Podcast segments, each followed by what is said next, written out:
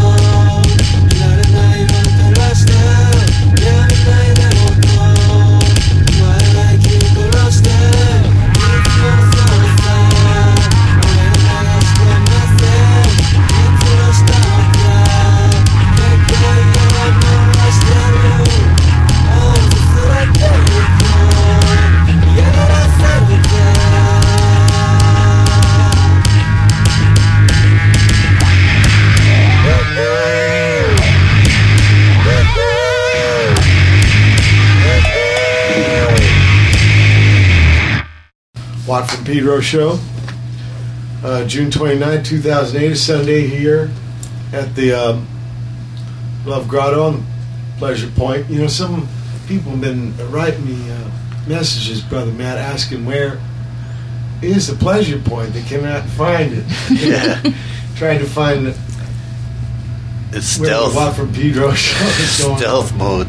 Yeah, so Secret location. incognito. it's somewhere west of the Rocky Yeah. Mountains, north of the equator. I can tell you that much. All roads lead to But Pedro. we tell you any more, yeah, sit on your face. Uh, we started the show off with uh, John Coltrane's Giant Steps, but uh, alternate version number two from the outtakes, Atlantic version. Uh, we have some uh, guests joining us, Brother Matt. Welcome. Talia, you brought some amigas. See, I brought um, my friend Alyssa. She's like a sister. And Kendall and Brenna. Welcome Introduce- aboard. Hey. And, um, Been to Pedro before? Just with Alyssa. That what's counts. that? Just with me. That counts. So once? Yeah, once, I think. You've been here once before? hmm You're from Orange County? Yeah. It's okay. oh, hi, yeah. That's the other side. Yep. Friends, friends, friends ranch. Used to always stop there for boxes of oranges. Yeah. yeah. Ojai's pretty neat. Yeah, it's cool. Yeah, I like what? Oh man, This look still got the hot springs. Are they open still, or yeah, they're One. open. cool? Yeah. Wheeler Hot Springs and Matilija, both are. Yeah, the Matilija ones are closer and they're Sorry nicer. about- those but are they're- cooler, yeah. Um, I should say the other song we play. I listened to Boris with the statement but from the uh, Japanese version of the album. I, I went and saw them. Uh, I got home last week, I think Sunday, and then Tuesday I went down there because the tour started. The motorcycles. Yeah. ain't nothing like yesterday. Yesterday was nuts. For two hours. Yesterday. For Oh, two I hours was it of rumbled town. like that. Yeah, there was bikes. You would It's a good time to be out of town. The SWAT team chased them all out to the freeway like What? ranchers. Yeah, there were thousands. Basura all the park was starting. There were thousands, thousands of bikers Wow. Yesterday. you gotta come to Pedro. If you're a biker. Yeah, no, but put the trash in the can. Yeah. And a filter on the Only- muffler. Anyway, Tuesday I drove down to San Diego to see him at the Casbah because uh, when they play in LA, I'll be overseas with the Stooges. So um, I hadn't been to the Casbah in a while, and that's my favorite place to play. But the last five, six times I played in San Diego area has been like Ocean Beach Uh. and Adams uh, Avenue Street Fair and some amphitheater at San Diego State with the Smashing Pumpkins or something. So I, I'm, it was good to see the boss Tim Mays there again, because I, I wonder what he's thinking. You know, Yeah, because you're not my band. yeah, like I'm giving them the brush, and Uh, so I wanted to make it right. And it was a really good gig. They were wild cool. and uh, they're on a U.S. tour now. So if you're if they're in your parts, people out there listening, go see them because they're one of a kind band. And they've got that Michio cap playing with them too, so they're a four piece. Uh, one thing though, smoke machine and the chemicals were burning my eyes. About halfway through, I had to just seal them shut, and so it was audio gig, you know. Uh, I did an interview with the drummer. I think it's October 22nd, 2007 show. If you look back in the archive here at uh, twfps.com, past shows, and uh, it was an interesting conversation. But uh, really good album, much different than the U.S. one. It's Oh. trippy. I think they had two different cats mixing. wow. So, um, anyway, I came back. I did a four gigs with the Stooges in I think 17 days. So I had a lot of days off, and uh, uh, got to ride on a helicopter again. Oh, the Isle of Wight, huh? Pile of shite. yeah. but- So now I've been on a helicopter three times. You ever been on one? Once when I was a little girl in Yeah. Port Sakal. Remember it? Yeah, I do. Yeah, I it went on was, that one. It was pretty exciting. Yeah. Done a Yeah. couple, few Catalina trips. Yeah. Usually Crashed just before I left. Yeah, yeah. Last week, two weeks ago, Oh. Yeah. Three weeks ago. some girl got Terrible. uh, shark hassled her in her yak too. She fell out, Off she Catalina? yeah, in the backside like uh, Cat Harbor. And um, somebody got her yak. She swam in. She didn't get hurt or nothing. but she saw the thing, and uh, it had big teeth in it, big teeth marks. Yeah, I mean they look like probably seals to them or sea Yeah, lions. I, want to paint the bottom of mine like old bomber jets. Put the faces on them. Put a little face on the bottom of the Scared. yak for the Their shark. eyesight's so bad. It's probably just a paddle in the water, Uh, making like a sea lion. yeah, they go on the vibes. So between uh, the pile of shot, the Isle of Wight, and the first gig, which was in Belgium, Werchter, Werchter, Flemish is looked like Werchter, but Werchter. We actually stayed in Leuven, which is an old uh, university town. There was a plaque commemorating them being the first uh, Western Europeans to accept Copernicus's idea Uh-huh. the sun was in the middle. Trailblazers. So yeah, they said it to, there's still like ten percent of U.S. people think the sun, uh, the Earth orbits is, or the sun orbits the Earth. Is that right? But people still believe that now? There's ten for one out of ten or something. Some crazy stuff. It was this article in the New York Times on memory and how memory is stored. It's not stored in the brain like a hard drive. It uh, has something to do with the way you learned it. You received it in the first place, and it going back, and so it can get confused about just hearing somebody say something and then you taking uh, something with a little more substantial. Uh, got short circuit. Yeah, and you confuse it, and this is why uh, Chinese whispers they call or telephone number Mm. the game when you're Mm. little, Yeah. Yeah. and you're telling somebody, and they tell somebody, and tell them. By the time it gets down to the twentieth person, it's, It's a nothing different like story. it. Convoluted. anyway, between those two gigs, I had five days. I went and took the train. We went to London, and I took the train down to Brighton, about 100 miles south, and that's where Sam Dook lives. And he started a new project called Cuz and recorded bass and drums for a new album there. And I also got to uh, pedal. He loaned me a bike. I got lost once. Their, their streets aren't laid out on a grid, you know. Europe is very uh, twisted, twirly little street. You know, they're old towns. Cow paths, probably like Boston. Uh-huh. You know? And so I got lost, but I remember Sam. I'm calking at his pad, and I remember him living above a funeral home. So I found another funeral home, and I figured that because I even asked two lady cops on the state didn't know where. Wow. And some a lot of the streets did last one block. You know. So I figured, well, this other funeral home probably knows where the competition is. And sure enough, they did. Yeah, if a dead guy wasn't here, where might he be? Yeah. Right. So, but I also got to paddle the first time in Atlantic Ocean, in the English Channel. I got to paddle, and it was a very unusual day for England. There wasn't a cloud in the sky, so the water was like Florida, like green, Wow. you know, Wow. and very calm. And paddled between the burned up pier and the not burned up pier. They have this candy there, you know. They call it Brighton Rock. yeah, those are a whole different meaning. You're going down the road and you see this store that says Brighton Rock, rock, rock shops, rock house. Don't want to call it. So Brighton's kind of like English beach town. Yeah, it's it's on the water, and uh, a lot of music people live there. They got a big scene.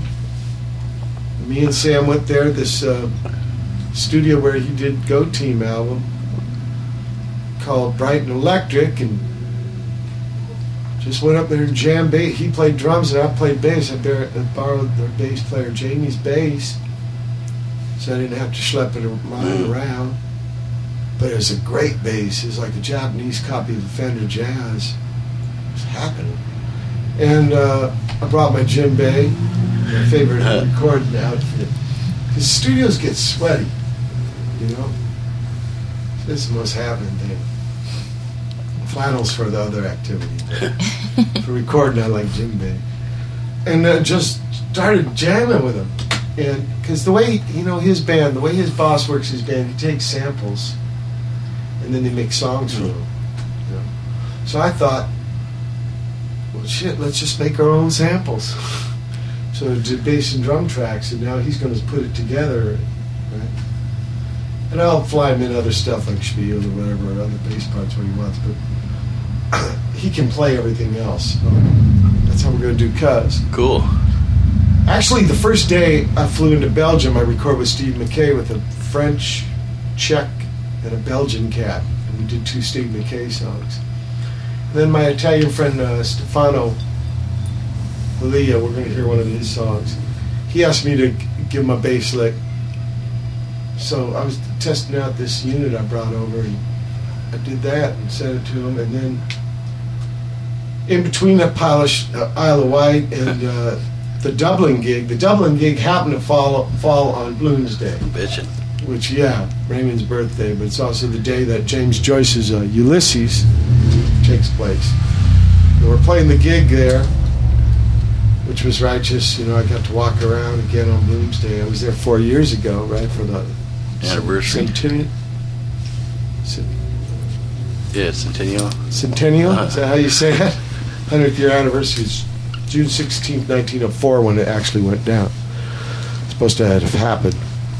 And uh, the day after the gig on the 17th, me and Steve Mackay went to this studio. It's in a horse stable called uh, Ashdown. And recorded with this Dublin band called Estel. We did this last September, did five songs. We're going to play one of those songs later. But we did a whole album's worth because we were there Oh, the whole cool. day. The other one was only a couple hours before we flew out. So I did a lot of recording. Uh, speaking of recording, Talia, Mm-hmm. your pri- your ongoing music project, uh, Solamusica, Mm-hmm. you have a song for us here. Yes, it's a it's a song that I recently finished.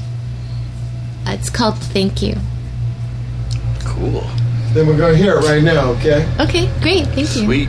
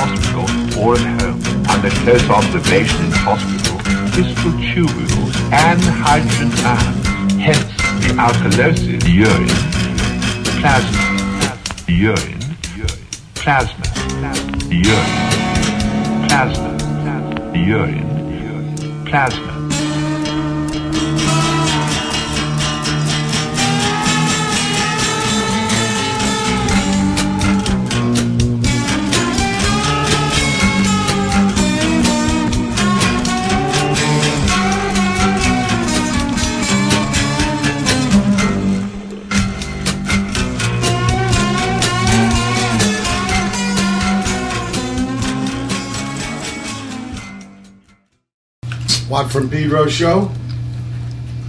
Um, we just heard La Grunta by Position Normal, and then a couple things from Kyoka. Uh, for, uh,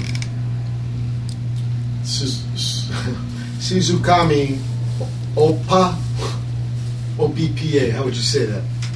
OBP. Opa. Opa. and before that was Moise. And Moise is something that um, she flowed me this track, you know, and asked for bass. And uh, did you, did you get that from me? Very. I couldn't tell where the beat was. I couldn't tell what was going on. So I just came up with a lick and just went for it. And some of it, it seems like it lines No, up. I like it. I like how it turned out. I don't know, but uh, it was also a good test for my new. Uh, you know, I was cleaning up my practice pad and I found a all two preamp that I was using when my Eden was out of action for a little bit. It gives me a lot more punch. So. But I like this song. It's so s- different, and strange. Mm-hmm. It's like. And before that, we heard Mark. Oh yeah, these we did five songs with Estel last September. One was a cover of Funhouse, and then four we just made up on the spot. And when I asked them the names, what they because we didn't call them anything, and then when they mixed them, and they come out next month. Um, what are the titles? And they're Matthew, Mark, Luke, and John.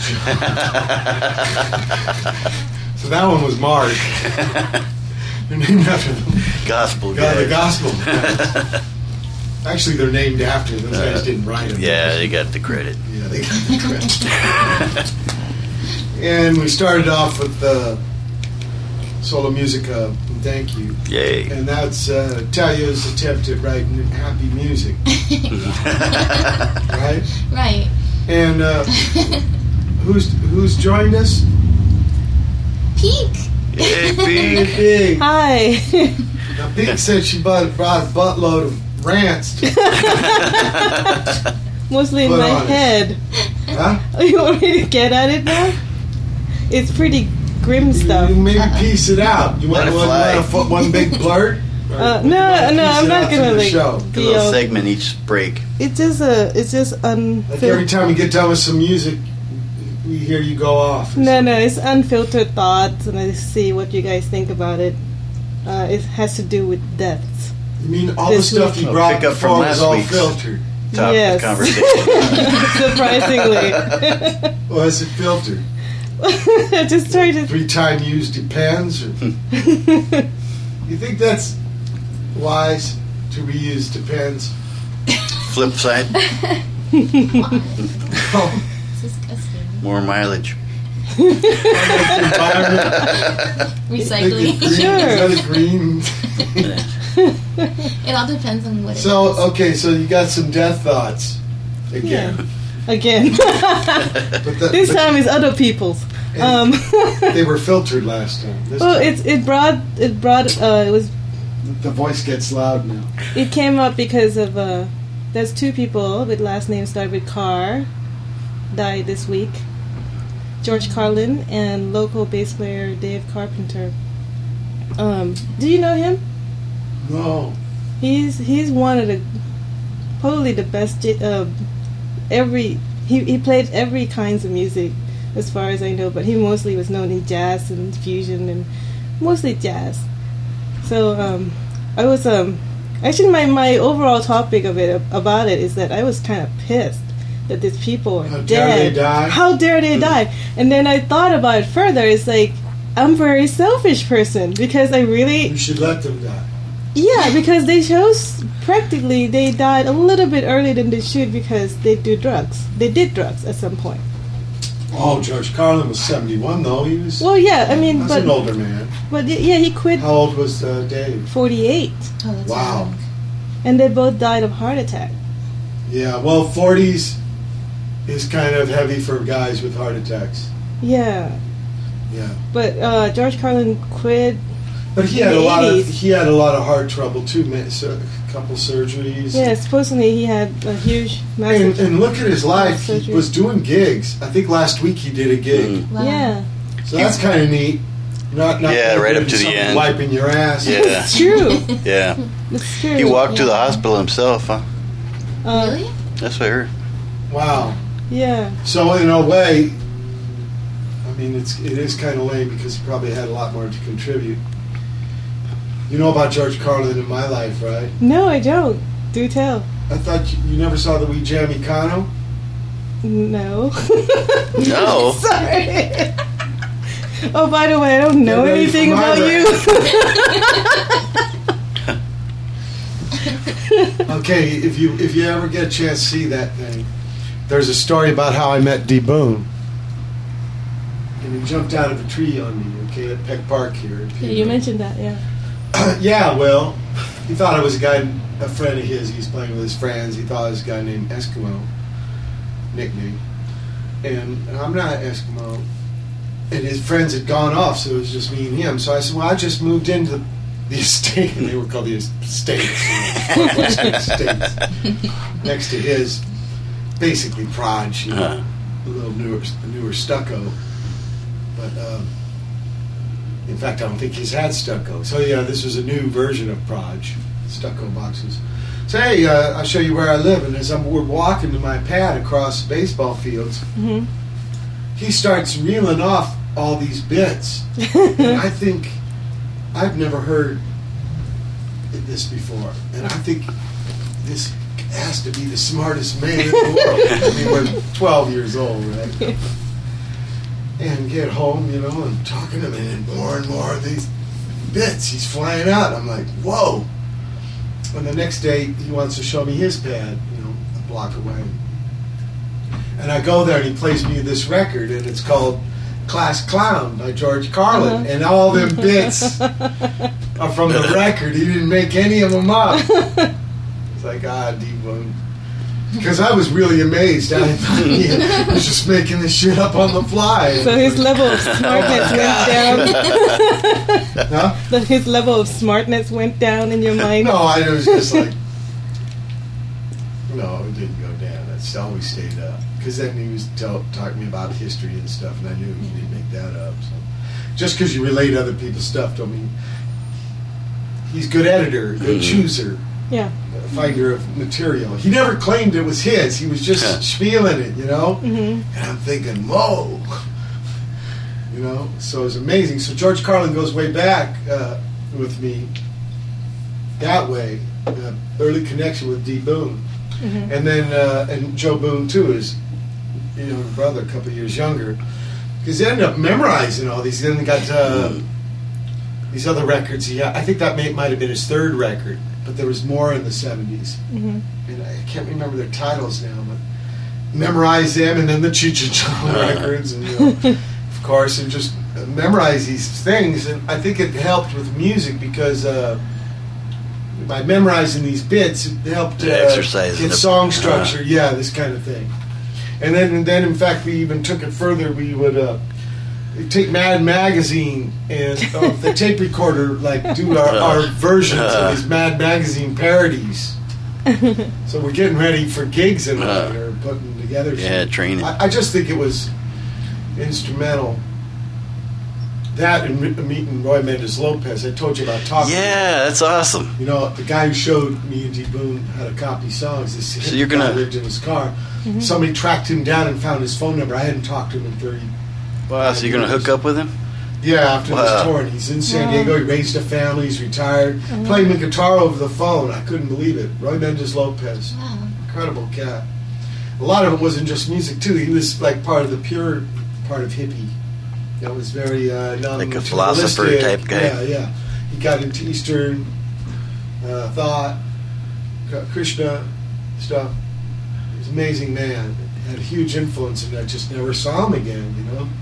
So this guy at the Lomax Institute, Don Fleming in New York City, using these internet tools like uh, Lexis and stuff. hmm He narrowed it down. Somebody with that age, with that name, Wow. Wow. Wow. you That's know, guessed creepy. around. I didn't know his exact age. You know, some, somewhere in his sixties now. And you know, and I, there was a San Diego number, and he floated to me. Try it. I got maybe a good hunch, and I called up, and I knew as soon as his Wow. voice. Wow. He got like a Gandhi voice or There's something? a voice like this. It's practice, practice, Somebody practice. Wow. That's, that's so cool. Yeah, a beautiful That's man. creepy. You can Beautiful find man. Played his own instruments. Yeah. Taught himself the Vivaldi, the Bach, all this. Incredible cat. Really good in flamenco. That's why D Boon got into flamenco because Roy Mendez loved that. So him and uh, George Carlin and T Rex and Blue Oyster Cult. These are early things in my music.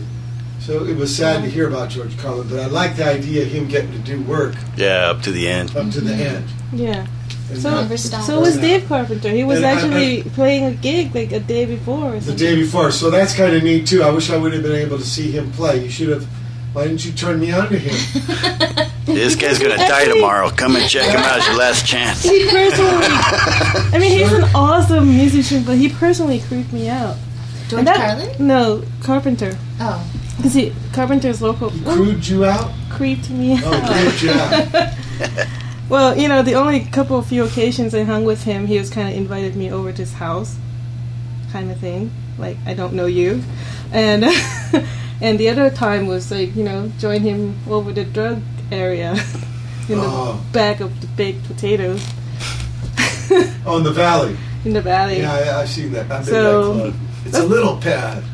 Really Yeah. little pad. Oh, It's big potato? Yeah. Yeah, yeah. But I mean, that's that's one reason I kind of got pissed at because I am very like open minded and like oh people choose to do drugs and whatever that's just their choice, you know, individual liberty and freedom. Yeah. But at the end of it all, if you are actually have something to contribute to your society, you kind of owe it to people to live a healthier life and do that work that you are known for and it's kind of your purpose is to put out work or that's why I feel like letting I'm, people down by being wasted. yeah. Right. So it's I I don't know, just Your mom probably doesn't like it either. Although, like Sid, right? His mom helped him shoot up and stuff. Here, son, let me help you find In fact, that the thing. theory is I think she killed him. Wow. Now that's the Whoa. theory. It was, Wow. it was intentional o- overdose by her, or something. So yeah, that's sad. But you could say it was unfortunate, and not put so much blame on.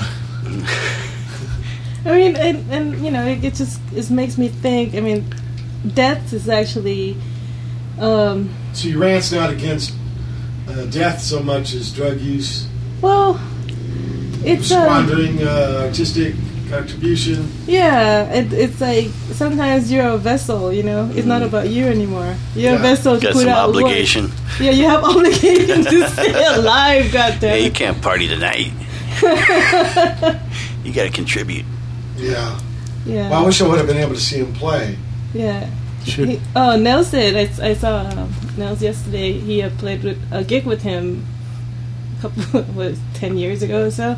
He said that guy's a virtuoso. You know, Oh, he- wow. yeah, he's insane. He can do anything. He's he plays upright as good as electric. Um, the first time I saw him was he was playing with Mose Allison. I And, know uh, Mose Allison, Yeah, he, very he old piano player. a lot of a lot of New York guys, uh, jazz guys, when they come here, he is the bass player. His first call. Yeah, first call. So I Wish I would have saw him. yeah, That's very sad. God, he was younger than me. yeah. It's a yeah. So I, I did bring uh, a song. Uh, he he last Yeah, let's listen to him right now.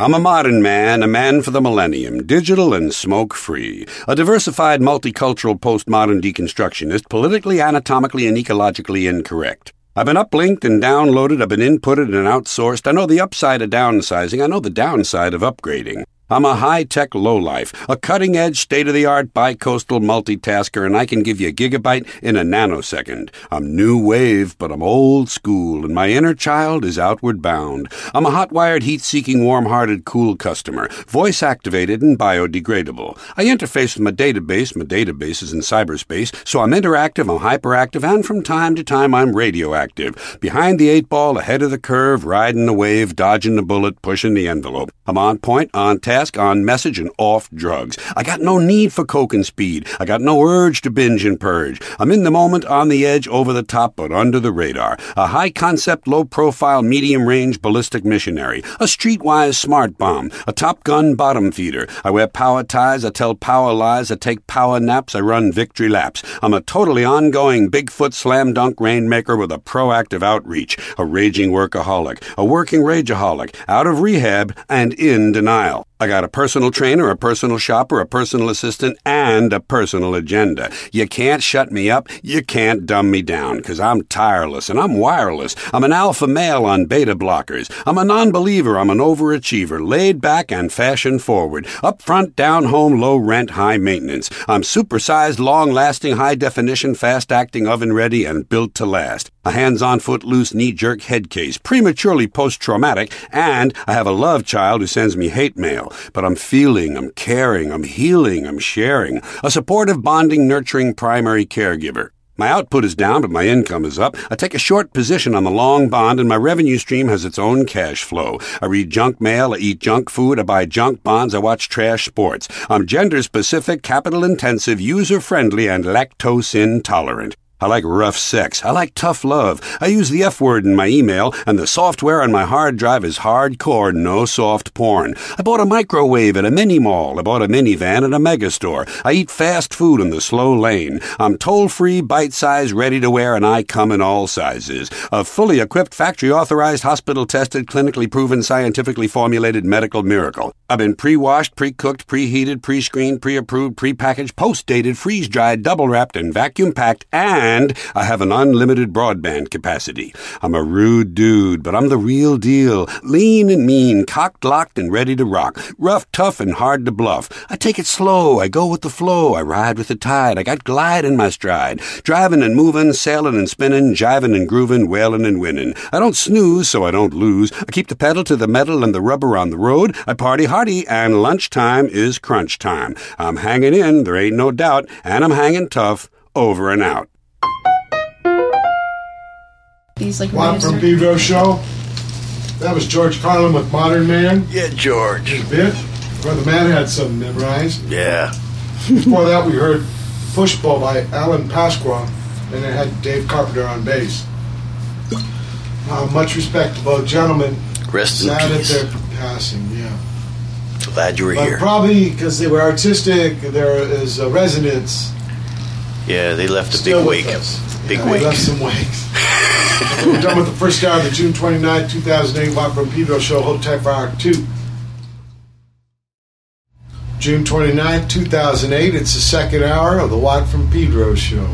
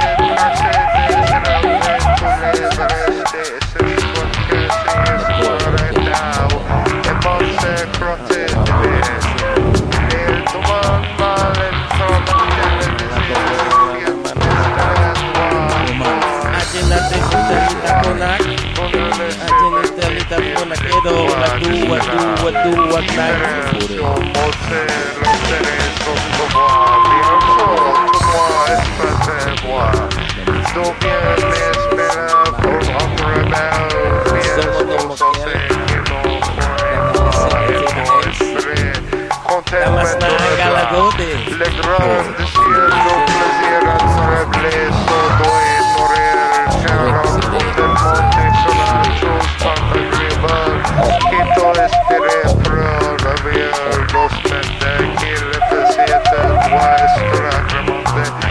que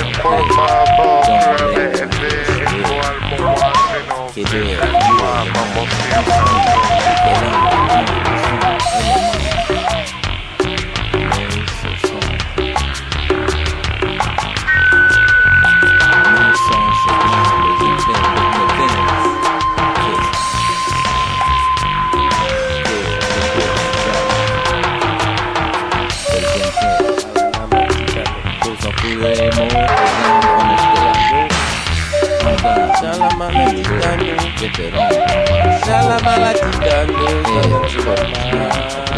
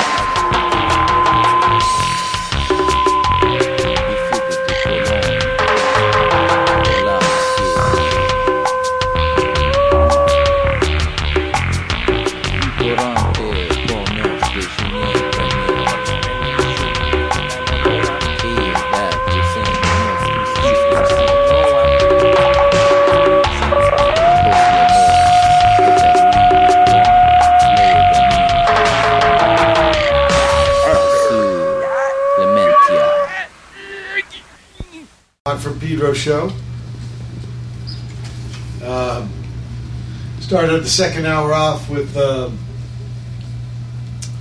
Truck Sweat by Tobacco. And then we heard uh, from Yuki Kawana.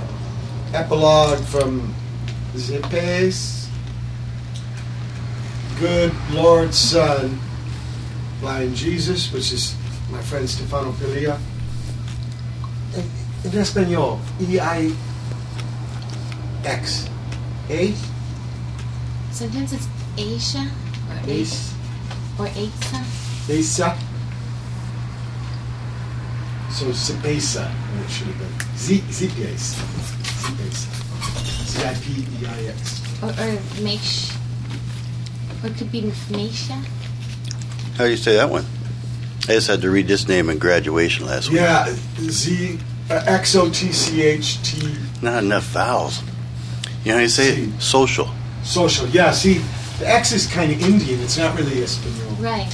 It is Indian. Right, it came from the Aztec, and yeah. So It's actually Mexico, not Mexico. The Indians would say Mexico. Mexico. But they, uh, with the span, it's, it's like an H almost. Mexico. Yeah, it's like an H. So that's what I'm saying. It's a hey. Yeah. Yeah. I, I don't know. I don't mean to fuck that up, Jose. Lo siento.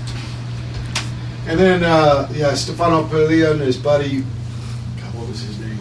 Sorry, Fratello. Fratello. Um, Lord, Sun, Lion Jesus. And then we heard uh, the Yokai no Uta trio with uh, Sequence de Se Allo Ali. That's a French word. E U L L A L I E. Allo Ali. You know? No, I don't know. I No took party French, mood, but no I failed mood. French. So. You guys? I failed Uh, French. I tell you, I take. Spanish. Yeah. Okay, look. we you got another rant. It's got to be a littler one because Brother Matt's got the uh, No. I Go don't have for a it. Let it cut loose. cut loose. uh, no, I, I don't have Is a that your little. rag sheet? Yes, my rag sheet. We'll start ragging. I can. it's just a bunch of thoughts. Oh, here's a short one. Um, you know when you go through like lives and start, like try to find meanings and and uh, and you all of a sudden hear it in songs. You know Your own life. Yeah, and it's like a really fun coincidence that you know you're finding trying to find words into what you're feeling, and all of a sudden A you song has illuminated something in your life. yeah, and it's like especially with the iTunes Shuffle business, and all of a sudden the song you come it comes up randomly and starts saying stuff that you're feeling. It's, it's just Trip weird. on it. It This- throws this- random sets that goes perfect together. I'm sorry. I trip on when the iPod throws random sets together that are perfect. So It's like, man, I couldn't have planned this out. You made perfect, but I like it. You were very generous. I fed it. tolerant of your I fed it right. No, it's probably scanning all your fucking top choices, Mm. right? Your Yeah. picks. Yeah, Right? It's genres probably that are all simpatico. American Woman, 5,000 plays. butted up against smoke on the water. and- oh, I can't believe this. No. So, so this is a rant. This makes you angry. Well, it's part of, you know, this. Like, how dare they write the song of my life? No, No, no, no, no. I'm not angry about that one. It's just, well, the song content's like, I, Oh, you want us like to be amazed about that? is it? Ah, Oh, Sean's here. Hello. Hi, John. Johnny. I guess it, it coincides with the what I was talking about with the death. Is a uh, there's a song that came up yesterday by Kings of Convenience. Is the lyrics went failure is the, always the best way to learn, which is like that's So they shouldn't be singing about No, no. death because these two important people died. oh no no no no no no not like that at all. I'm just I'm just Or feeling it's, it's very neat that they wrote a song. to me well to me it just it just it just hits me while I was thinking about death and how what Yeah. it means to me for people who are left living and uh, ultimately I've learned a lot when somebody significantly significant dies because it's like oh that teaches me that my moment matters my daily routine and what I do matters so it's kind of like What if it was a KC and the Sunshine Band? So that's the way I like it. then I'll start dancing I don't know Yeah, I just start dancing. but I just it doesn't The occur to songs me have to this, dance this kind of power. yeah They're like a unifier. Yeah. They, well, I was thinking about that. It's like artists have this um, this this way of expressing different sentiment that all of us human go through. You know, sometimes it's verbally, sometimes it's musically, but with lyrics, I think I think women are more in tune to just pay pay attention to lyrics. Yeah? Ly- um, song with lyrics, but um, You mean like Ice Cube songs? yeah, oh, totally. Especially.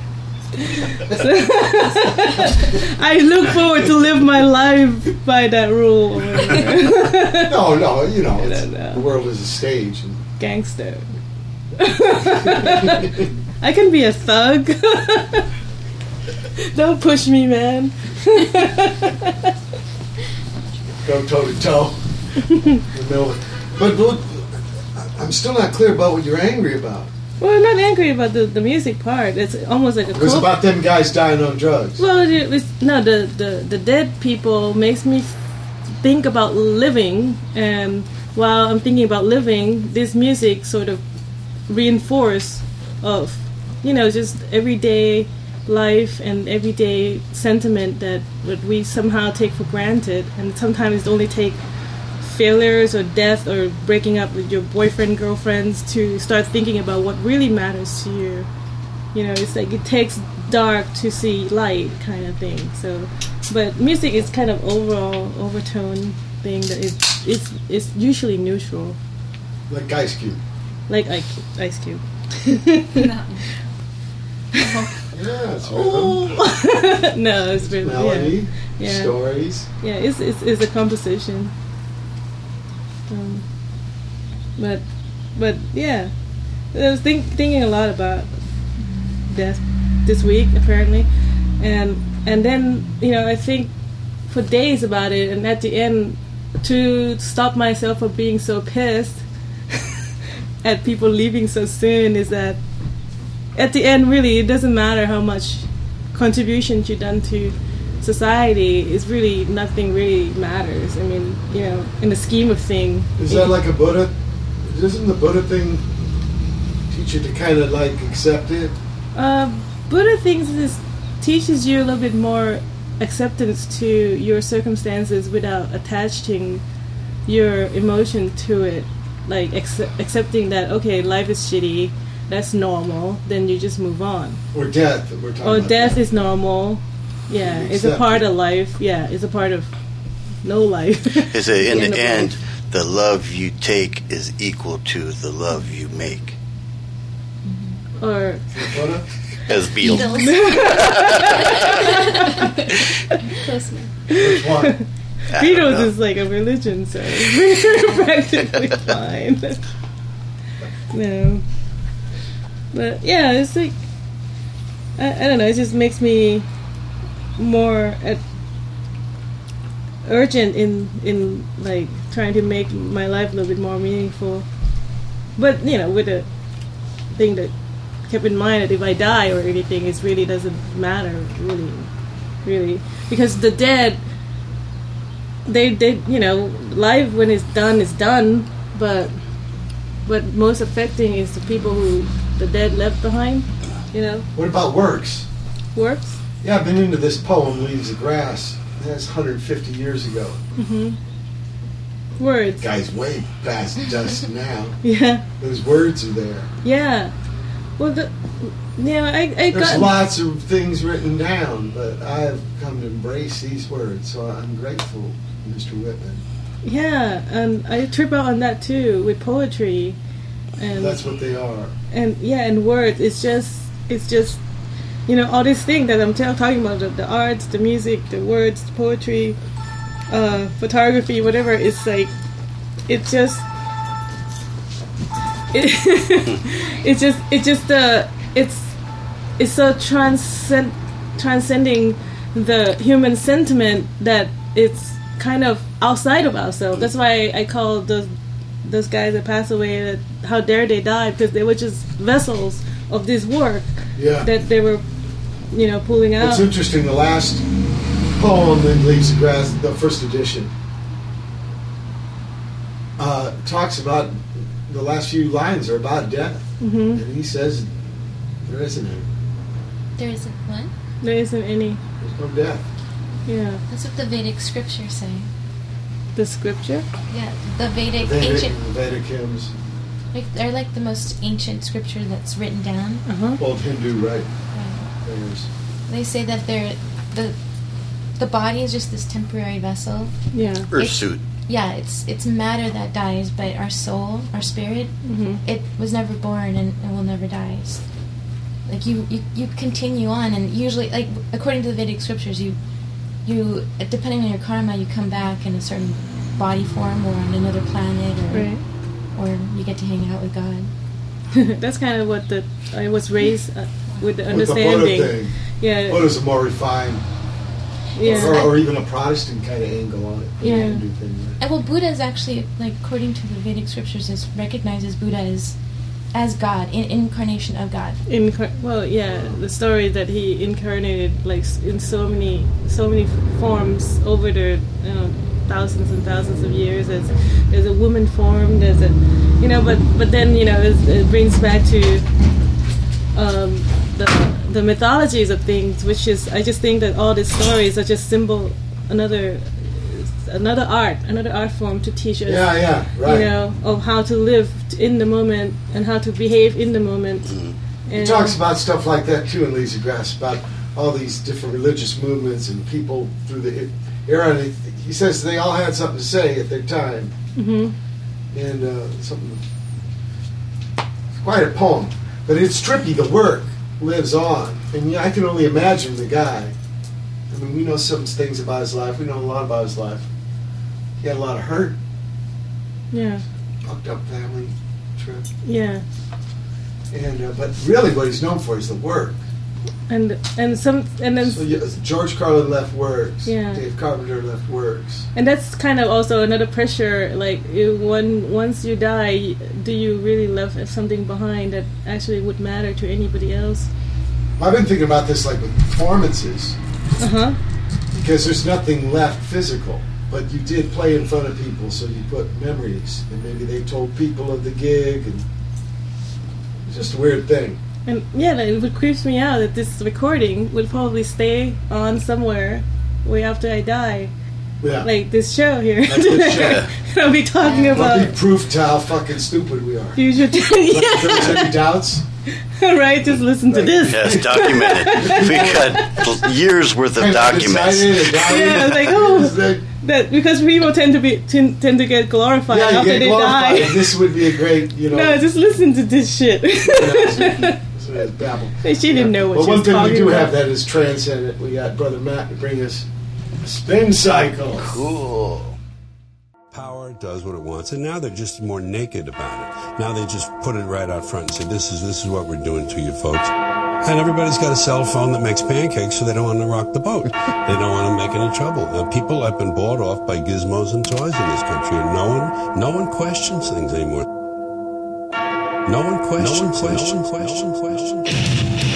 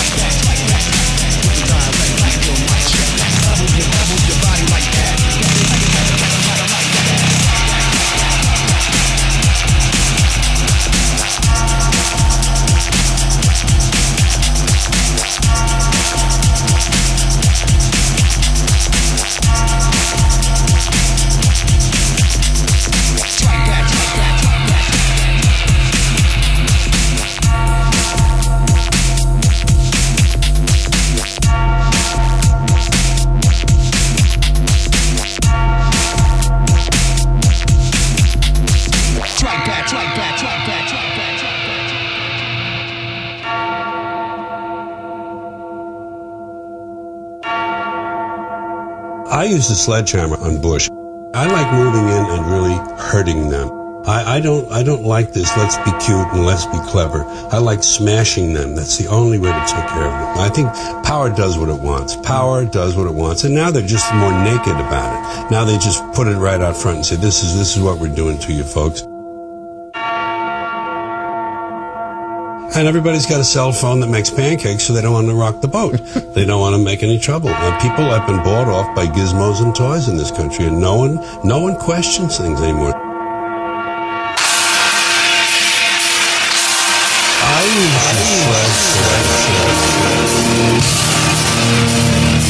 I like smashing, smashing, smashing, smashing,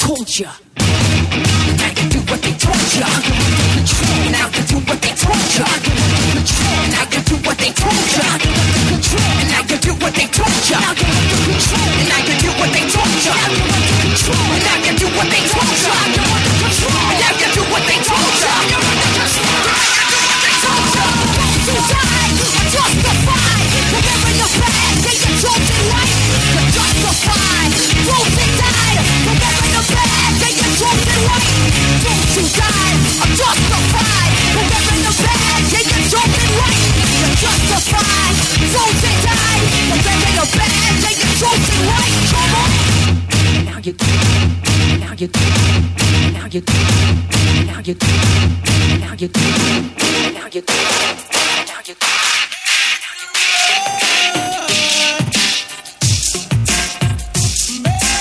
Yeah, this next track is dedicated to Dick Cheney. Dick Cheney. It's not about impeaching Dick Cheney, it's about arresting him for torture, war crimes, and mass murder might call it democracy or nation building, politics or the war on terror, but we call it murder, the drug war.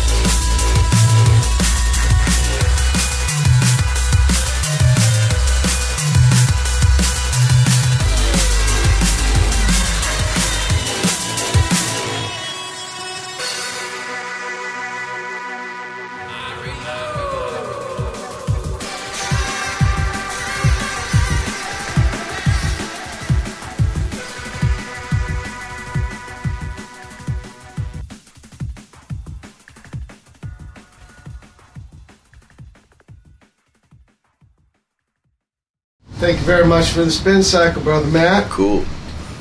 Devin Hoff has joined us. Welcome. Thank you. Hell ride not from Las Vegas, but San Francisco. Wow. Via the I-5, The Golden true State ride. Freeway.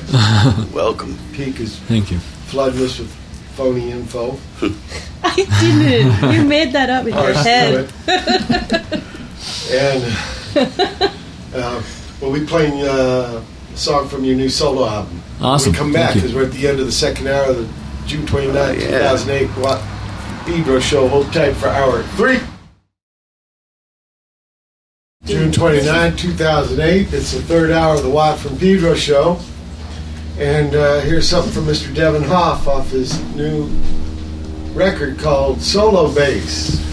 you want to say something about your uh, record, Devin? I don't know what to say. Uh, it was recorded by Jamie Stewart, my neighbor and band member, and uh, just kind of a vanity project of uh, trying to make a band out of one bass. And uh, by band member, you mean uh, Good for Cows? Uh, no, it's uh, Xiu Xiu. Shushu, that's right. Yeah. Because uh, this record's called Solo Bass, so I was figuring maybe you don't have a band member. Yeah. have One band member. This is this is just me or, and or the bass. Or it's the guy in the band who has a member. the member is the bass, maybe. Let's hope. Is that like Onus? Yeah. Onan. Onan. Onan? It's an Onanist record for sure. This record is all about Onanism. That was my. I wanted to be able to put that on my uh, work visa as evasive onanist. That- you want a goal in life? That's my goal. Evasive Onanist. Evasive. I told Nels that in the studio. I guess he has a. He was doing a solo record at the time. Mhm. Onan, or it's Onan. a piece called Onan. Yeah, Yeah, yeah. yeah. That's an awesome piece. So maybe it's a guy thing. Huh? Certainly. You know, I don't know. So anyway, there's we're going to do this song Oh. called "The Deed." What? What does that mean? You want mean? to tell us about Onan? Yeah. He's in the Bible. He spilled the seed. Pulled it out. You don't know about that? No, I don't. Yeah, I was uh, deemed a sin, a sin for doing that. Yeah. And so now, and everybody, when you do things that involve that kind of behavior, It's for for procreation, right? That's why you do that to have babies. It was more complicated than that. It was like a, a brother, sister, or something. He had to marry. yeah, But anyway, he screwed up by not uh, letting nature. And so it's uh, sometimes uh, referred to as uh, being kind of hedonistic, uh, just pleasure person, no, no higher, or that being the high goal. I don't know. Yeah, like yeah, yeah. it's the high school's. The Harold Bloom intro to the Hmm. 150th edition of Le- uh, Leaves of Grass. Hmm. Yeah, that's what he called Whitman, An Onanist? big time. Yeah, yeah. And, but he thought it was neat. He said he was jack, uh, jacking, not jacking off. He used a more educated, masturbating on the cosmos. I- and I, th- I think, in a way, I, I- I think he refers to that in the poem in so many words, Whitman himself. So yeah I don't know. Uh, We're going to do a song called "The Deed," though, not, not to uh, condemn Onan for his deed. People can make up your own mind about that, but your tune, "The Deed." Yeah. Because this is uh, actually one piece, split into several little pieces, huh? Yeah, yeah. The whole thing is kind of, I guess, like, there's like a couple different suites on the record. Um, one that's all improvised, and one that was all, I guess, improvised beforehand. You know, it's hard to tell. Yeah, prepared improvised, and then a couple that are written through, you know, in the middle. So uh, I mean, the, the, the, the thematic thread. the thematic thread, um, a lot, a lot of thematic thread is taken from um, a couple different aspects of anarchist history and anarchist theory, which Yeah. some of the tunes are named after. There's the alarm and the torch and the blast, are named after you know early Played American. some of those on the show. Yeah, yeah, named after right on. Yeah, and those those are taken from the names of early 20th century American anarchist newspapers and late 1800s. And then there's this whole uh, thing of the uh, the ideal and the uh, the ideal and the word and the deed, and it comes from this whole Emma Goldman thing that you know. Yeah. For, first, first you to and Emma Goldman. yeah. I, I like the deed because it sounds like a saw, like it's going to work. Uh-huh. when he's working on it. Chicka chicka. Yeah, I love it. That's kind of how it, my technique might resemble more of a saw than an actual bow, too. I think. Yeah, yeah, it's great. I mean, I wanted you to voice this because uh, the work has no lyrics. Yeah. So for you to explain it, that people might get another perspective on it. It's also a very beautiful bass playing. Thank you, man. So uh, here's the D.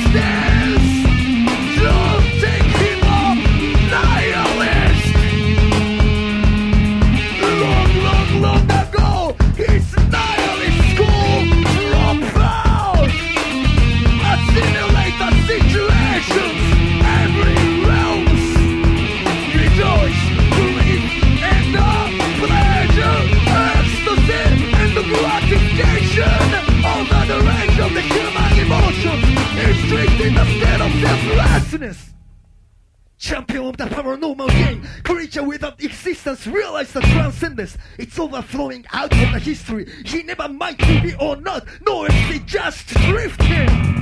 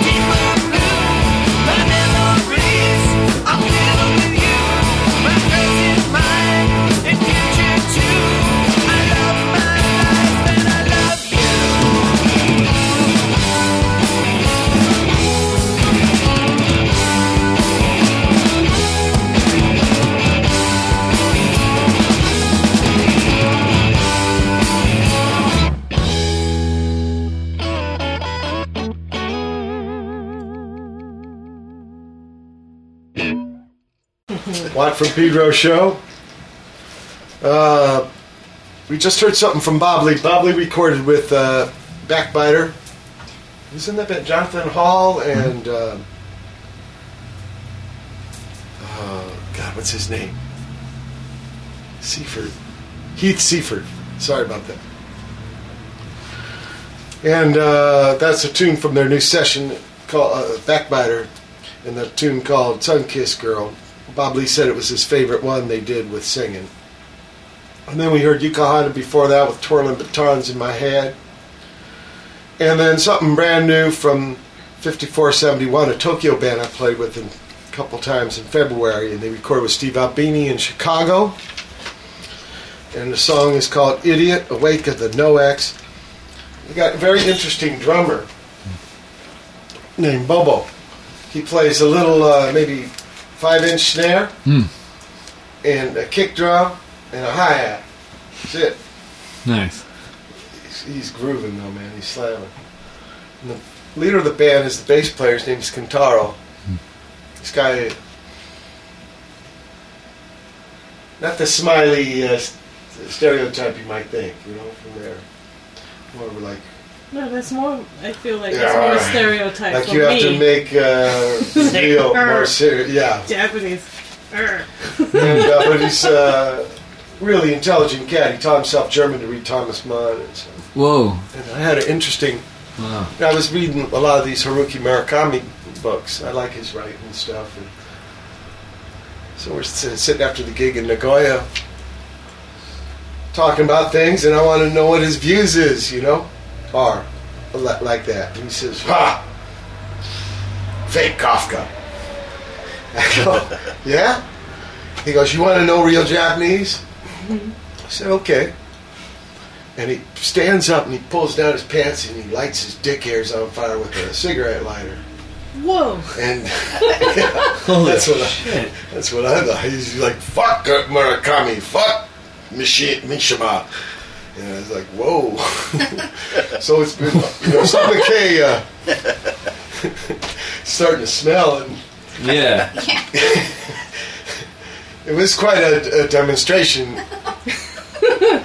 and so it left an impression on me. We talked about other things too. He's a great cat. So he definitely has been that way. Wow. And so Steve Mackay, this last uh, run with the Stooges, gave me a Murakami book when I haven't read. I started reading a couple words I couldn't read anymore because this image keeps coming back. Katara-san next to me at the table. so, you know, no disrespect to Haruki or anybody. The desired effect, though, from the. No, but this is aesthetics, right? Uh, everybody's got their own take. And I said, "You like Faulkner?" Yeah, yeah. William Faulkner, okay. So I, I was really impressed in a way. I mean, you know, he, he wasn't mincing yeah, words or images or. So I, I thought right then because a, a band that played every gig with me was Lite, and uh, yeah, before. Um, 5471, we heard a song from their new album called Ghost Dance. And I really uh, like the, maybe he's 23 years old bass player for Lite named Jun. And I thought, man, I want to make a three bass band with Jun, Brother June, and Brother Kataro. You know, just go over there and try it. Their, their word for three is san. Uh huh. And make, you know, because I got dose, Dose, for yeah, 23 yeah. years, so let's try some san. Also, the first word of our town here, Pedro, huh? Oh, So it's all coming together. I thought this must mean something. So I want to make a three bass band with it. Maybe no practice them. Just shoot from the hip. It's the scene where where he likes it. I got to do an interview with the Big Bass magazine over there with Jun. and It was really interesting because Lite is a band uh, with a lot. What do we, what do we call it? Math rock. Uh huh. A lot of precision and things. And this way came across with him uh, talking. Luckily, we had a, a interpreter who knew a lot of U.S. I think he had Western parents. His name was George. He was great because of my slang and all this, but he got it across really good. Hmm. And and even though Brother Jun's a young man, he's looking at the thing like the, I would never play out of tune. You know, this kind of thing. Uh huh. He said, well, sometimes, you know, I mean, you're on the string bass, and out Yeah. of tune playing happens. Yeah, it's impossible to avoid 100%. Right? That's why. Leo Fender called that thing the precision. Yeah, because it had exactly. Because it had frets, yeah. I mean, you shoot for like a healthy 90% Right. on a good night or a good day. Right, but but there's this other thing too. This emotion, this tiny little thing called emotion. Yeah, yeah, You try to squeeze in the, the technique and prowess. and uh, this is what I was trying to get over him. And off the mic, uh, Talia was talking about nothing comes with age, and sometimes I hear older guys actually wanting to get away from technique. That was something that was uh, more dazzling as a young person Yeah. and want to get uh, years come by and kind of show you there's more.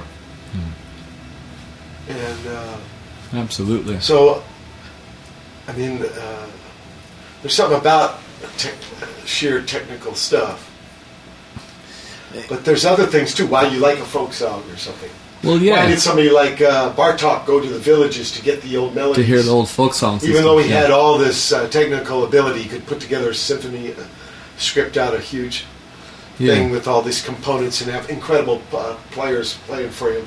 He had to go back to the well. Yeah, yeah, and that's well, that's where all music comes from too. You know, I, I mean, to me, it all comes at some point from some sort of folk tradition, something that's, you know what I mean? It wasn't really about technical. Yeah, They got enough off the ground to get people dancing, but Yeah, yeah, and some people, well, I don't know. For me, I go back too, and you see like, what are my, what's the music that lasts with me? I mean, I'm not, you know, like in my mid thirties now. What's the music that's lasted my whole life so far? And the stuff that's shredding isn't it or super precise. You know what I mean? Like the stuff you still want to hear at this point. You know, you want to hear, I want to hear Sabbath, and I want to hear Jimmy Garrison. You know, and stuff like that. And that's that's not the shredding stuff. I don't really like want to sit around and listen to Scott LaFaro all day. yeah, I want to hear Jimmy Garrison. I want to hear Charlie Haden. Who's the, the the great cat with the intonation? He's a young, he's kind of a younger guy. Car, Carmen McBride. Oh, uh, uh, Christian McBride. Christian yeah. McBride. Yeah. Yeah, Christian McBride. He's got really good intonation. Mm-hmm. He's a great player. But I don't know. Yeah, I I think that saw him with there's. Benny Green, a piano player. Uh huh. And uh, who else was there? I can't remember the drummie's name. Damn it, I'm sorry. The Impeded Bone saw him at Catalina. Recently, or But then I saw Benny Green with uh, Mr. Ray Brown. oh, no, oh, this a while back, yeah. And Ray's he was been- like yelling while he was playing. I liked it. you know, Yeah. people tell me you really like golf. The gigs were something to do with. In between. yeah, he was That's old school. right. Yeah, he was. Old Yeah, school. yeah. He's one of those guys. I think he felt like he did his practicing when he was younger. Yeah, He got it out of the way, and after that, it's just gigs. You know. Kay had a book from him. I think he was at Pittsburgh or something. Mhm. And uh, the word was in when he was young, coming up, uh, Pettiford. Yeah, Oscar Pettiford. He was the big daddy. that- Yeah, that he right. Was looking to. And uh, of course, Mr. Paul Chambers, Yeah. who was who was like one of these very emotional players, but had some technique. Yeah, he's he's my guy for that for that school. he could walk playing. anything. Yeah, and it sounds every everything sounds like music. You know, sometimes you Yeah. hear those jazz bass players take solos, and it doesn't sound like lines that another instrument would want to play. And Paul Chambers, even his walking lines, it sounds like something that you just would like you would sing, you would hum. Big time. You know, it's not just where your hands fall. Just That's why Trane wrote him a song where the bass line is like carrying the yeah, deal. yeah, But what made you interested in stand-up bass? You were a boy, right? yeah. Um, well, there's a couple of things. Yeah, my dad's a guitar player, and so I started trying to play bass because he and my brother both played guitar, and so I had to be different. Yeah. you know and also I, I wasn't going to be able to keep up at that point i think partially it was like you know baby brother stuff i didn't want to i didn't want to suck at what my big brother was already good at so i took up bass and then and then from like say- and i played electric bass first for, for like six months and then started gravitating towards the string bass real Wow. soon Maybe you wanted to be in a band with them. yeah well i did and, I, and then we were yeah And you were a band. yeah, that's oh, why I, wow. I moved to San Francisco actually to play. We had a we had a band together. I guess I guess at the I don't know at certain times in American history we'd call it a punk band. I don't know what we'd call it.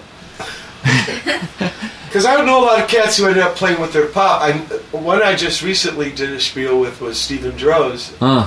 from the Flaming Lips. Yeah. And he was the drummer in his pop's band. Oh, he was. It was like a country swing band. Uh, six, seven years old. He's playing the drums in his Oh. pop's band. Yeah, yeah. Yeah, my, my first gigs, my first gigs were with my dad, and Yeah. yeah, and it was like it was great because he would he'd tell me if I sounded like shit. no problem. Yeah, he'd be like, "Man, you need to practice Start more." out loud. Yeah, he's like, "You gotta you gotta stop hanging out with some of those friends of yours and practice a little more." Get the woodshed. Yeah, it was a good way. I realized later that's how he kept me away from the bad seeds that were kind of, you know, my friends who were drug dealers and stuff. And he's like, "Oh, you just need to practice." Like, oh, you're right. It totally worked. Sticks kept me Did you do it school? I didn't go to college. I studied privately. I had a, a jazz teacher who was a friend of my dad's, and then this named Peter Huffaker, who was a great, uh, just a great jazz player that wound up in uh, in Colorado for professional reasons, I guess. And then I, I there was this guy named Ed Krolik who was a classical bass teacher, and he had been one, the bass prophet uh, Indiana, which has a good like classical string department. And so when I was in high school, he retired to my hometown. Ah. But retiring for him meant taking a full load of students, and so I was really lucky because I got a couple of years of really solid foundation with him. Sure, sure. And then I didn't you in go. the school band? High school? Yeah, I was in the high school orchestra. The the the uh, teacher of the high school orchestra, or the yeah, the conductor of the high school orchestra, Steve McNeil, is who taught me to read, taught me to read music, and that was cool. So I, I learned all that stuff in those years, and then after that, I just went and played gigs. Right, right. I was already I was gigging kind of full time when I was 15. Wow. You know, like I bought my own my first car with money I made on my own gigs, and Yeah. I never had any allowance or anything. And so when I got out of high school, I was like, I'm already working. This is my would I- calling. Yeah, why would I go to school to learn how to do what I'm already yeah, doing? yeah. yeah, know? Absolutely. So School of life. yeah, yeah. So I just kept I just kept doing it, you know, and then slowly wound up out here. But as far as focusing on the upright bass, Yeah. I think I mean a lot of it was like a couple different records. You know, there was like um, well, the series of records that Miles Davis did, that Paul Chambers were on, like Relaxin' and Yeah. you know, uh, I can't remember all those names. You know, all that kind of that were all done in like a few days, and just Paul Chambers just sounds so beautiful. And then The Shape of Jazz to Come by Ornette Coleman, and those records just made me. That was the main record. think Ron, Carter. It's be right before the quartet. Miles. Yeah, yeah, it's, yeah. It's right. It's right before Ron Carter. It's like the mm-hmm. last step I think with Paul Chambers, and then Shape of Jazz to Come with Charlie Haden at his. He was a young man and so deep. He didn't sound young at all on that. I mean, he has all this fire, but he has all this depth in his playing, and so that that made me really gravitate to A lot it. of expression. Yeah, yeah. Like he's a guy who's not too concerned with technique. I don't think. No, You know, he's no, I really like it. He's an emotional player, yeah, yeah, and yeah. it adds a lot of color, Mm-hmm. and not so worried about stereotypes. Yeah. Well, and even like the thing about playing notes in tune and stuff, Charlie Haden plays more like a singer, where like Yeah. some notes are flat on purpose Yeah, yeah, yeah. because yeah. you want that note to be sad, yeah, or yeah. you want it to mean something. You know, it just sounds right. You know, so he'll just and you know that he can slide up into it if he wants to, but he doesn't. He holds it there. You know, which is like what you know Billie Holiday or Elliott Smith would do, or any singer. that's, Yeah, yeah, yeah, You know, on He's top that their one game. with uh, Ornette, Soap Suds. Yeah, It's just a duet. that's amazing. You can really hear him. Yeah, you can really no hear. him. competition. Yeah, Beautiful. yeah. So There's I, a song called Mary Hart. Is it really? I remember that. Mary Hart. That's a 70s. That is totally 70s. Wow. 70s flashback. uh, how'd you meet Nels Cline? I met Nels Cline through um through Scott Amendola that plays drums with Nels Cline singers, and they used to play together with a couple different people. I think they just on one-offs and everything they would meet each other. And Scott, I was living in the in San Francisco, and so was Scott, or in the in the area up there. And he and I met just playing some local jazz gigs, and then he knew Nels, and I was a I was a fan of Nels. I discovered Nels actually through Ball Hog and Tugboat, through your record. Oh, wow. And then, you know, I was always like we've talked about this a little bit before. I was I was always really interested. You know, I was playing jazz, but all my friends were punks. Right. And so I was always interested. You know, when Black Flag did Process Process Out, Out, so right, that's that's just super huge to me. And so finding, you know, hearing on Ball Hog and figuring out that Nels was the person who was doing in his own way, something similar. Yeah, yeah, yeah. You know, with this kind of certain edge to free jazz that comes more out of rock and out of punk rock. So Nels is putting together this uh, band singers, and he asked Scott who should be on bass. Yeah, and me and Scott had already talked about how I was a fan of Nels, and Okay. Scott and I had a lot of fun playing together. And he said, "You know, I think And I know the guy." How long now? Five, six years? I think it's like eight years now. Eight years. Yeah. I know several records. Yeah, yeah. There's been three, three records with that band, and then Scott and I also played on uh, the Andrew Hill tribute record that had also Mr. Bobby Bradford and Ben Goldberg and Andrea Parkins on it, and then we also are uh, we just just recorded recently this large group thing that we all played on for that Ed Ruscha Right. accompanying with Ed Ruscha art pieces, which. I don't know how that's ever going to come out, but that's some crazy stuff. So, well, how would you? Somebody asked you, "What's it like playing with Nels Cline?" What would you tell him? It's Or her. it's a it's a great adventure. Like great in the sense of like a really really fun and rewarding. I I I think I was actually talking to somebody about this recently that of almost every musician I've played with, he's not the only one, but he's one of the few that he's in my experience playing with him and playing in a lot of different situations and uh, he's always ready to throw down you know he can be sick the sound in the club can suck the music can be underprepared because we haven't had time to rehearse or there's some weird stuff we're both lumped in together in some side project or something Yeah. and he just always plays for real Yeah. you know he never phones it in i've never once heard him phone it in Yeah. and that's just just that alone is inspiring Yeah. Big time. you know and uh, you know it's so easy somebody plays as many with as many different projects as he does and plays as much as he does sometimes people get you know emotionally it's you- hard to you- always conjure that up Yeah. When you he does it, you do an album with him. Does he bring you? Uh, how does he bring the tunes to you? he does in a, kind of a combination of ways usually we'll just uh, he'll just start bringing in a few tunes every now and then when we're playing shows and we'll do a little but that band rehearses very very rarely I know. yeah so so we'll just kind You of guys are up in the bay, and he's down here. And yeah, nobody's nobody's schedules work out, and so we we kind of just uh, we just start we just kind of learn stuff as we go on the bandstand and do a little do a few rehearsals. But he he's the kind of guy that if on his records if if we get through a take without falling on our asses, that's usually the take that's going to go on the record. It's like okay, we're done, moving on, and I'm like, what? You know, some of that shit's really hard, and I'm like, I'm just figuring out these changes. And he's like, no, that was it. There's literally a tune on the second record, The Giant Pin, which is incidentally, I think my favorite record I've done with Nels. I just that one was just just, sounds special to me when I hear it. And uh, there's there's a tune on there called Bright Moon, where there's this long bass solo over these really hard kind of oblique guitar chords he's playing. And we were practicing. I thought we were doing a rehearsal in the studio. I thought we were doing like a run through, and I was just so I was just playing through it, just practicing. You know how I can get from point A to point B Right, through these chord changes. Yeah, and then we finish it, and he's like, "Great!" He takes off his guitar and walks into the intro. I was mortified, man. I was I was learning to live with it, but I was arguing. You know, at the time I was like, "No, I didn't know it." He's like, "No, it sounded fine." Moving on. And it's not even a time crunch thing because all all three of those records, all four of those records we did with him, with when it's man, the three of us, we've all they've all finished like a day early. We're always just out of the studio when there's still two studio time booked. So it's not it's not a rush thing. It's just a vibe thing for him. Yeah, he yeah. wants the stuff He feels to sound. that it's there. Yeah, he wants the stuff to sound fresh and. Usually the first take is the best. Yeah. Draws it maybe. Kind of. I- As long as you get through it, I know. See, sometimes I want to. Sometimes I go back and I hear those records and I, I can see Nels's point of the magic of the energy of that freshness, but I, I also wince at my own mistakes a lot. you know? Bit, no. Yeah. It's always gonna be that. Yeah, you, you know that it's always going to be there. Yeah. But then you know, I think like. Uh, Let it go, man. Yeah, exactly.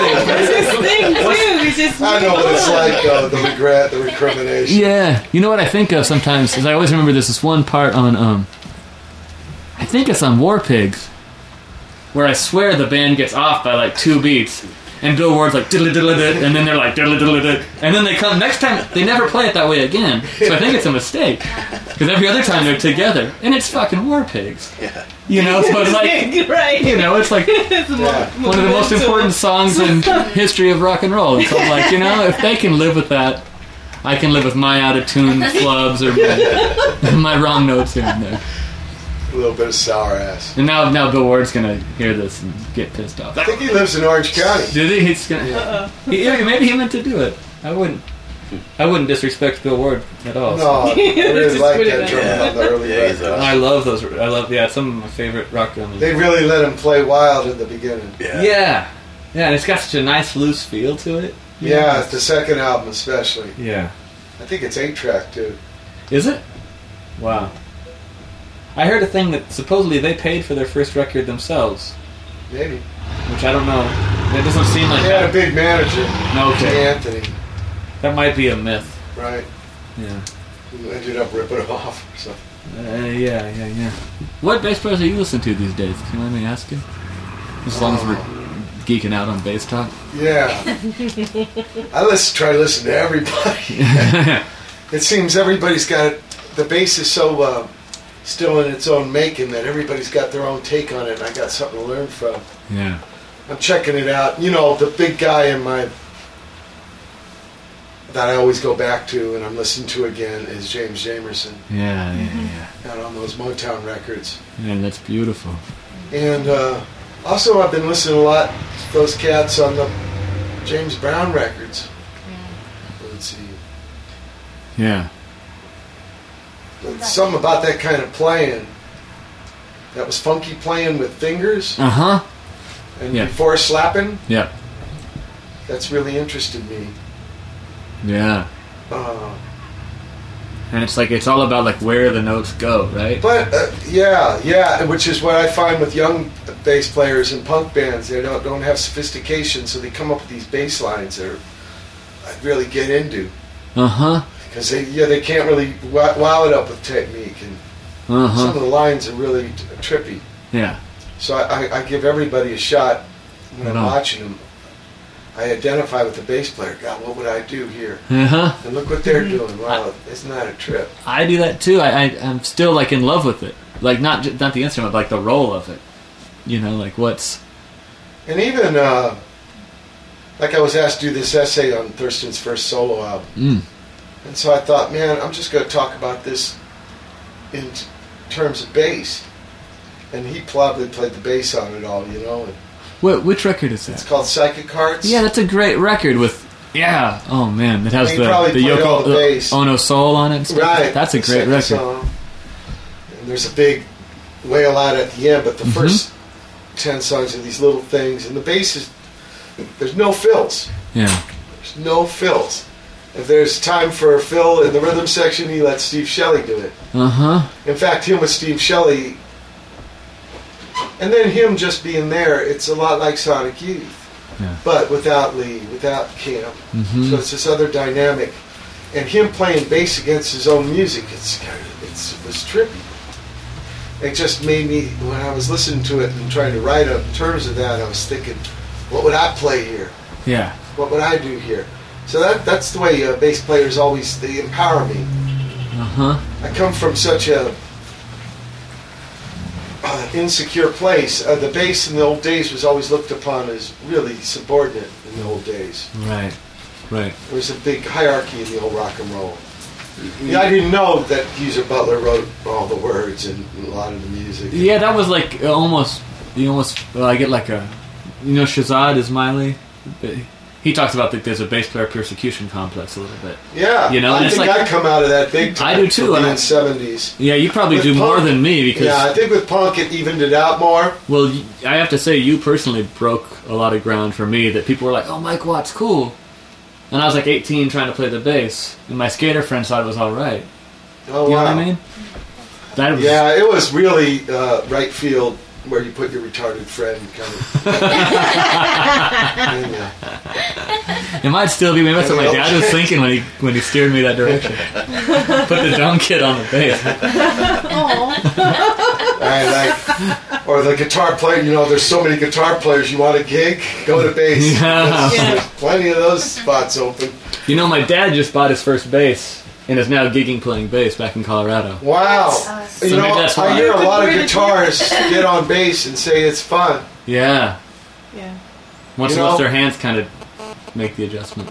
Well, it's fun that like there's there's been so much uh, expectation and cliche put on the guitar. Hmm. On the bass, it's Oh. almost very liberating for them. Oh, that's an You know, look at all these things you can do with this. And I always thought it was like I've had people tell me in bands, frontman or uh, guitars, bass is just a sound. And in a way, I think it's what they're saying is good because I think bass players can get too concerned with just them operate their machine and not how it fits into the whole sound. Yeah, I agree. Because bass does have a huge responsibility. Yeah. Yeah.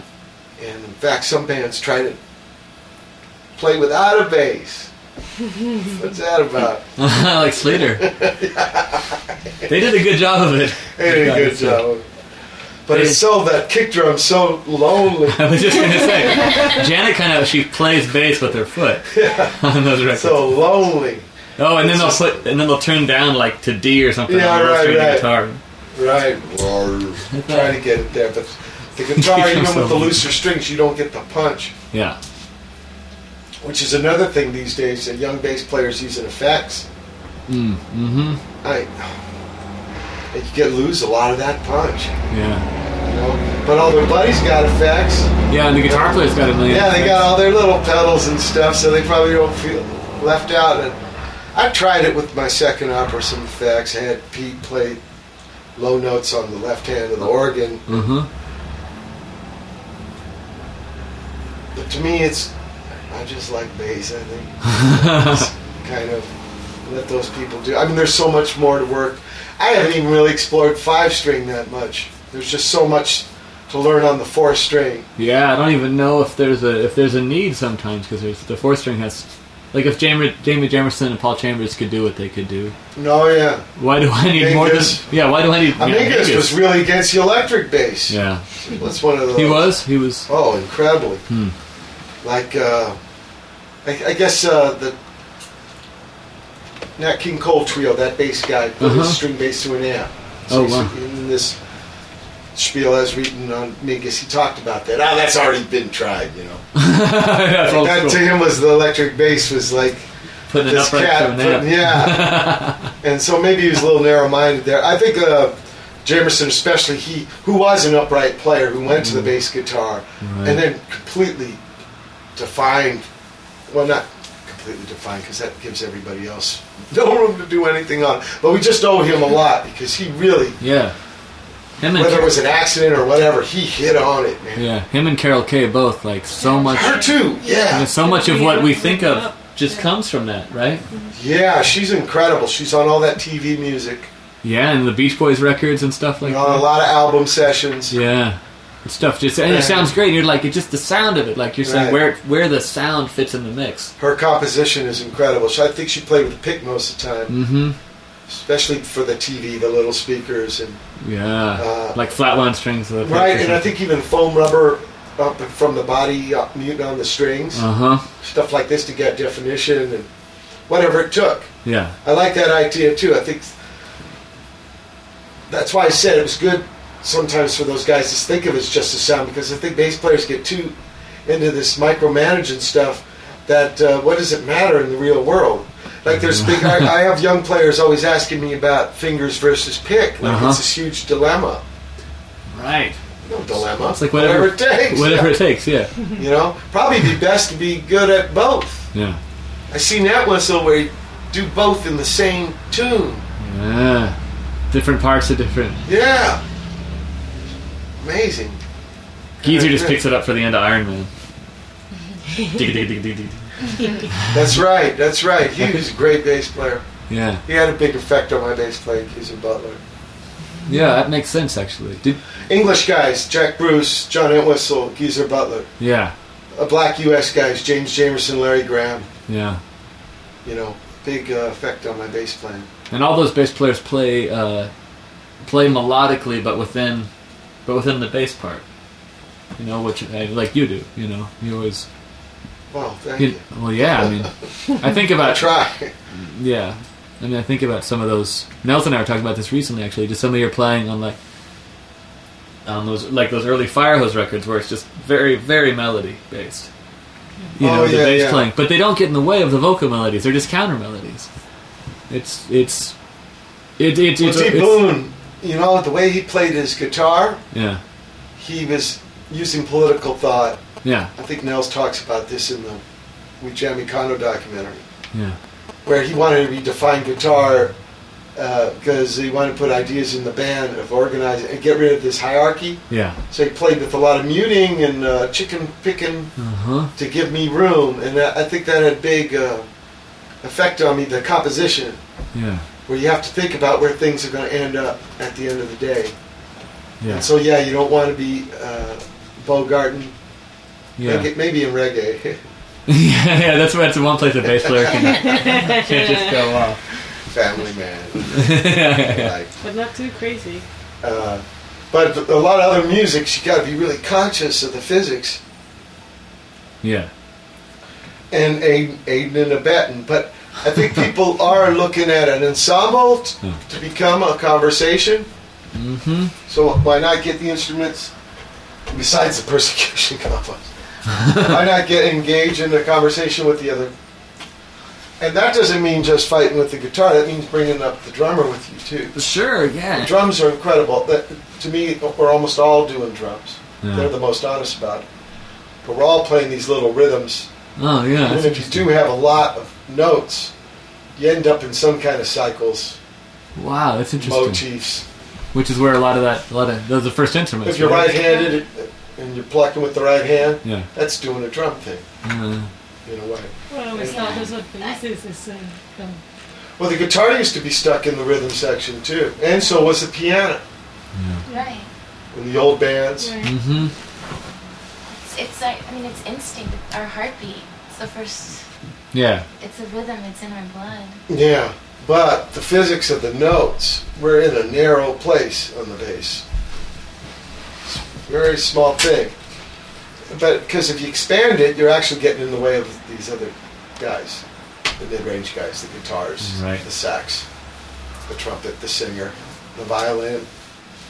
So it's But you still got to be doing something down there to keep. That's right. keep That's right. Bubbling, Big you know? time. I mean, Bach. There's bass on that organ and all his pieces, and that goes. That's a 500 year tradition. Yeah. So it's a- actually not that new. A friend of mine was that I used to study with a little bit was talking about how saw some master class of Charlie Haden talking, and somebody raised their hand, said, "Mr. Haden, who's your favorite bass player?" He's like, "Bach, of course."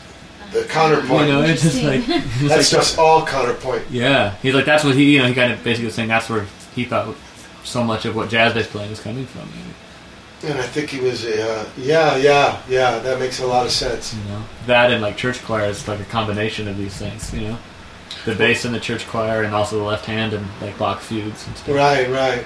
And foot pedals. Yeah, yeah, right. I always forget about those. Yeah, do these three piece things: uh, singing and violin and the foot. Play all three parts. One guy, yeah, incredible. Wow. He finds the third. Uh huh. Yeah, the interval, the third interval was up for grabs for a long time. They didn't exactly know, and he used some of Newton's calculus. Really? Yeah, Whoa. because he thought it was God, a way of reaching God God, with music. Yeah. Right. So in math, there must be a link, and it's interesting. In a way, there is with the physics, right? Like, Yeah. like I know if I, you know, on especially on like a upright or some instrument that doesn't have frets. I mean, you can do it just harmonics too on a fret instrument, but you you start playing the this overtones. You start sliding your finger and you find a harmonic, and you find another one, and the first thing you get is a major triad. Big time. But then the fourth thing you get, I mean, this is really geeking out, but you get a dominant seventh. You don't get a you don't get a major seventh. You get a dominant seventh, which Yeah. is the sound of the blues. Yeah. You know, so you basically get the chord that the blues is based on, which is considered in classical music an unstable chord. You know, in like Western classical music. Yeah, yeah. I don't know why they're afraid of the potential of these things to resolve in the wrong direction. Well, the. Sabbath guys are Devil's using the music. fuck, uh, sharp fourth. Yeah. Yeah. Which On purpose. A bluesy, yeah. And it's a bluesy thing. thing too. Yeah. Use it Funhouse. Yeah, right? I like it. Funhouse is cool how it alludes to it too. You know what I mean? Yeah, and and basically they were thinking what they've told me, uh, James Brown. Really? Yeah. It's tricky about that when I, I asked them stuff like that because they listen to so much music. Uh, that bass line in Little Doll, Mhm. Pharoah Sanders, Upper Egypt, Lower Egypt. Really? Uh, Shake Appeal. He told me that's him, his take on Low Richard. Oh. I mean, I, I guess it makes sense. Is that's why the Stooges is so deep. And You know why the I mean? 'Cause music didn't go out of fashion, I think Yeah. it was made of. I also think we embraced it big time without realizing it. Uh-huh. Even though they weren't a popular band, the music embraced them. And why Grand Funk record sounds really dated, but a Stooges record doesn't. Yeah. Yeah. Which is a trip how that happened. Yeah, because they were in the moment, they didn't know. Yeah. And you don't know what's gonna when the slough clears off. Right. Who's gonna be remembered? Right, right. You know, it's hard to tell when you're in the middle of. Especially in the mo- moment, they were eating a lot of shit. and A lot of people hated them. Yeah. A lot of people hated them. I was a teenager remember telling people about student, talk about the peer pressure thing, and man, it was like, well, They were not like them fags. Oh, really? Well, oh, the whole glitter music was And like Roxy. that. Yeah. Yeah, Roxy or Yeah. Mott the Hoople, Bo, even Bowie at first. Wow. Till the girlfriends liked it. it was okay. Bowie probably broke down a lot of doors like that. yeah, and he was basically kind of copying Syd Barrett, Wow. Lou Reed, Mhm. Iggy Pop. Mm-hmm. I mean, he would tell you that probably. Uh, Anthony Newley. That's what he sings like, kind of. That's funny. Okay, let's listen to some more music. Thank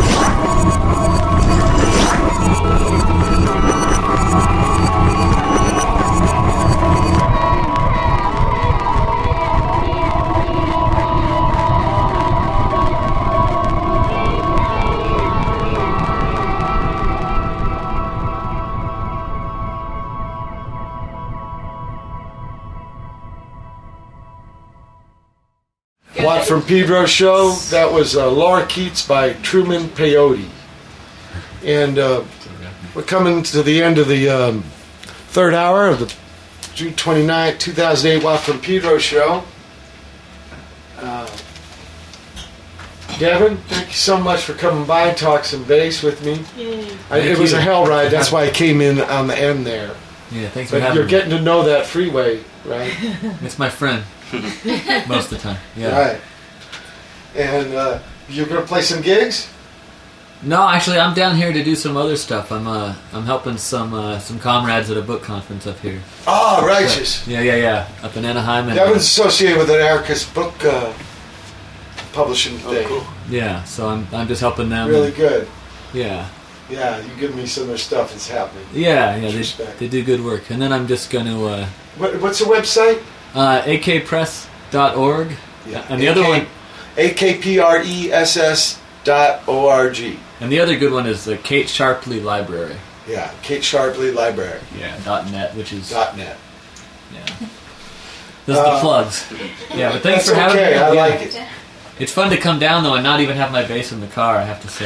Well, probably more room. Yeah, it just it just feels it just feels different. It feels like when you go out without your backpack on or something. It just Or feels clothes. lighter. Or clothes. you feel lighter and naked. It's good and bad all at the same time.